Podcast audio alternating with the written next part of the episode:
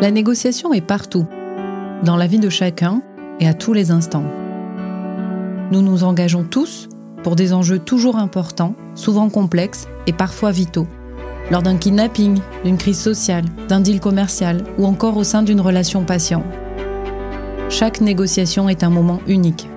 Une subtile alchimie de préparation, d'expérience, d'intuition, de capacité à se mobiliser pour aller chercher le meilleur de soi et faire changer le cours de l'histoire.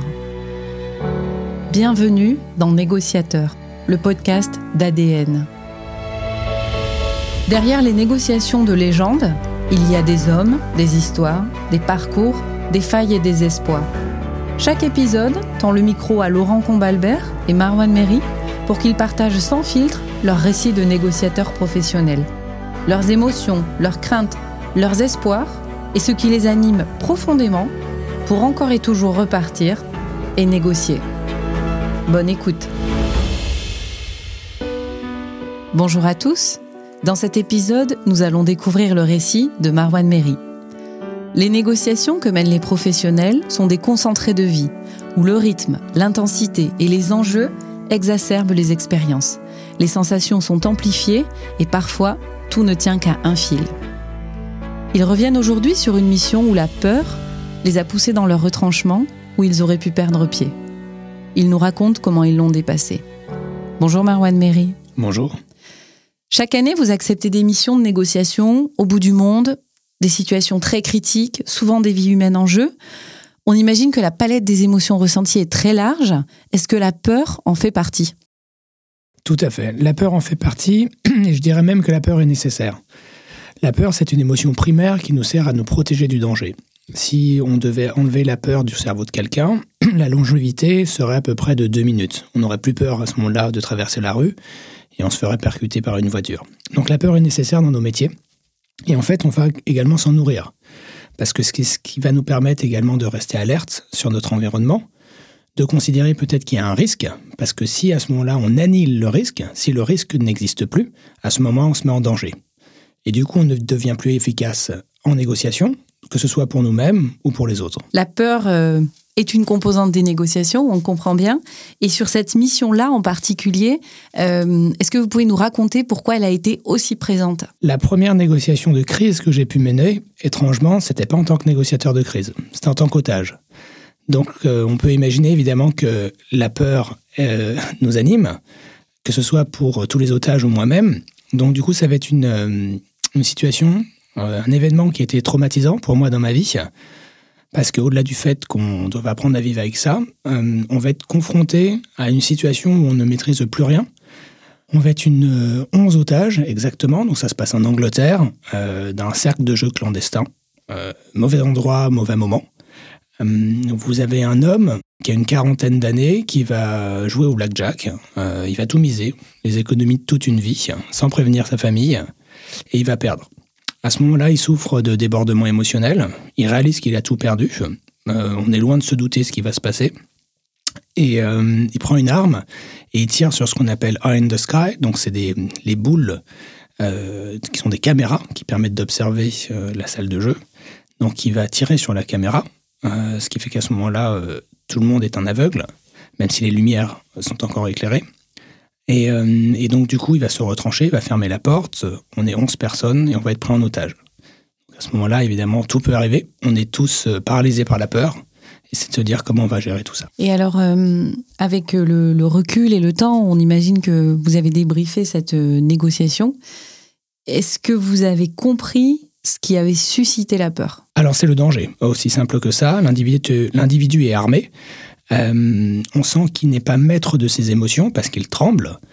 Et donc, du coup, l'instinct de survie nous fait avoir peur, aussi simple que ça. C'est génétiquement ancré en nous. Donc, on se dit comment on va survivre à une telle situation dans laquelle on n'a aucune prise? Donc, finalement, c'est quelles ressources on va être en mesure de solliciter pour gérer au mieux cette situation? Alors, justement, concrètement, qu'est-ce que vous avez fait? Comment vous avez réagi? Dans cette situation, étrangement, c'est d'agir sur les autres avant d'agir sur soi. Alors évidemment, le sentiment qui m'anime, c'est la peur, au même titre que les 11 autres euh, otages. L'individu euh, n'est pas maître de ses émotions dans le sens où il tremble et à tout moment tout peut partir euh, en vrille, si je peux me permettre. La personne qui est assise à côté de moi, donc on est contre un mur, elle s'appelle Suzanne, elle, elle a fait pipi dans sa culotte, elle tremble, elle n'arrive pas à se contrôler. Et donc ce qui va agacer profondément le preneur d'otage, qui s'approche d'elle en lui demandant justement de, de fermer sa gueule. Donc voilà, ça va être très violent. Elle n'arrive pas à se calmer. Et en fait, la difficulté pour moi, en fait, ça va être de gérer cette personne qui est en débordement émotionnel avant de gérer, en l'occurrence, euh, le preneur d'otage. Donc en fait, euh, ce que je vais faire, c'est simplement de verbaliser l'émotion qu'elle peut ressentir parce qu'elle me dit qu'elle a peur. Et en fait, je vais la regarder en lui disant mais moi aussi. Sauf que comme elle ne le voit pas sur mon visage, parce que peut-être que je suis en mesure de la stabiliser, de la contrôler un peu mieux qu'elle, elle va du coup noter le décalage entre ce comportement qui est très frénétique et le mien qui est plus calme. On sait également une chose, auprès d'individus qui souffrent de débordements émotionnels ou qui sont en crise panique, c'est que des comportements très erratiques provoquent encore plus de danger, agacent, alors que des comportements calmes rassurent. Donc le fait que je sois calme, ça va l'aider quelque part. Et je vais également lui dire, aussi simple que ça, mais Suzanne, moi aussi j'ai peur. Et ça, tout de suite, ça va la stabiliser. Ça, ça va être la première étape euh, de cette négociation. Et après, mon rôle, c'est de jouer sur le preneur d'otage. Et je vais négocier pendant 4h30 exactement avec lui pour espérer, en fait, euh, qu'on puisse tous sortir de là sans blesser, qui rende également euh, l'argent qu'il ait pu voler et qui reparte uniquement avec sa mise d'origine. Ce sera finalement le deal qu'on va accepter, qu'on ne prévienne pas la police, que ça reste entre nous, que tout le monde sorte en vie et que lui ne soit pas inquiété. Et qu'est-ce qui s'est passé dans votre échange avec le preneur d'otage Alors, euh, la difficulté, dans un premier temps, ça a été de le stabiliser, parce que tant qu'il n'est pas maître de ses émotions, euh, un deuxième coup de feu peut partir. Et là, c'est plus sur une caméra, mais c'est sur nous. Donc dans un premier temps, ça va être de le stabiliser, de beaucoup l'écouter et de le laisser parler. Donc euh, on va avoir recours à différentes techniques d'écoute véritable et de questionnement ciblé pour que pendant deux ou trois heures, il explique en fait ce qui se passe. Et moi, je vais provoquer la prise de conscience chez lui pour qu'il réalise de lui-même que finalement ce qu'il peut vivre euh, nous met dans une situation critique pour tous. Et euh, qu'il est allé tellement loin que peut-être qu'il peut même regretter en fait ce qui peut se passer. Et c'est ce qui se passe parce qu'en l'occurrence, euh, ses émotions ont pris le contrôle sur la raison. Donc petit à petit, je vais le stabiliser pour de nouveau solliciter sa cognition, qu'il soit capable effectivement d'entendre de, façon raisonnée ce que je peux lui dire. Et après, c'est de trouver une solution négociée ensemble, qui sera effectivement le fait qu'il puisse repartir et que tout le monde sorte en vie. Et euh, qu'est-ce qui se passe dans une négociation quand elle est trop teintée par une émotion comme la peur? Quel est le risque? Alors, le risque, c'est que la peur euh, se dégrade et que devienne de la phobie. Euh, et donc, euh, du coup, le corps se, fige. On, rentre à ce moment-là en sidération. on soit incapable d'apprécier la situation et notamment de solliciter ses ressources disponibles. Parce que par moment, on peut savoir ce qu'il faut faire. Le problème, c'est que le corps ne répond plus. donc, c'est ce qu'on appelle de la cataplexie ou de la sidération. Donc pour éviter de basculer là-dedans, euh, ce qui est important, c'est d'avoir euh, de l'expertise sur, ce type de situation et également de l'expérience. J'avais à l'époque, je n'avais pas d'expertise sur les situations. Mon métier, je faisais des négociations sociales, commerciales, euh, diplomatiques. Alors très fort en jeu, certes, mais en l'occurrence, c'est la première fois que je gérais des vies humaines. Et donc j'ai pu naturellement solliciter ce que j'avais pu vivre sur d'autres situations et le transposer en fait sur une situation dite critique. L'important ici, finalement, pour moi, c'est de rester dans une euh, émotion dite primaire, qui est légitime et qui est acceptable, sans pour autant basculer dans une émotion dite dégradée, parce que dès lors que la peur devient dégradée, vous n'êtes plus acteur de la situation. Et dans quel état termine-t-on une mission, une expérience de négociation comme celle-ci où on est euh, pleinement exposé? Vide. Aussi simple que ça. Pour gérer ce type de situation, ça va durer 5 heures euh, en tout. On passe par toutes les phases. Donc évidemment, euh, on voit la mort, euh, on imagine le pire. Ce qui fait que ce qui est déjà ce qui est important, c'est qu'on va devoir travailler sur soi, notamment pour éviter de sombrer. Et en fait, quand vous avez euh, réussi à gérer ce type de situation, vous avez mobilisé tellement de moyens que vous êtes incapable de repartir à ce moment-là. Donc vous êtes juste exempt. Et ça, il faut l'accepter. C'est pour ça que les phases de récupération sont primordiales dans notre métier. Et comment on récupère d'un moment comme celui-ci?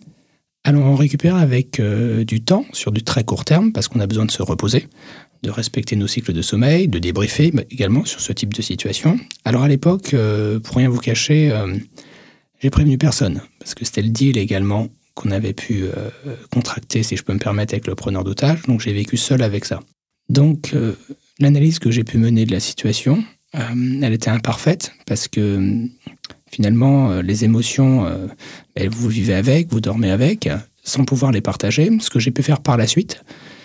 Maintenant, ce qu'il faut avoir en tête, c'est que ça m'a permis également de me construire pour la suite, et c'est peut-être aussi pour ça que j'ai décidé de faire ce métier-là. Et quand le temps a fait son œuvre, que reste-t-il d'une telle expérience? Alors, il reste des mots, euh, des images également, et puis en fait, on se dit avec le temps que tout aurait pu basculer si on avait utilisé euh, le mauvais verbatim, si on avait mal compris les choses, si on avait agi euh, différemment.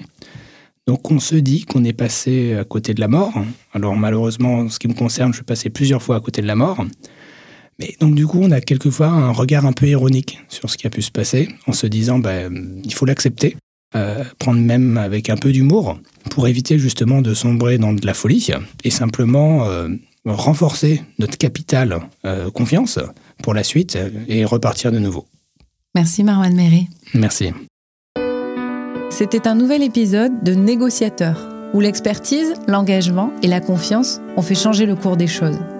Rendez-vous très bientôt pour une nouvelle histoire. En attendant, retrouvez-nous sur www.adngroup.com.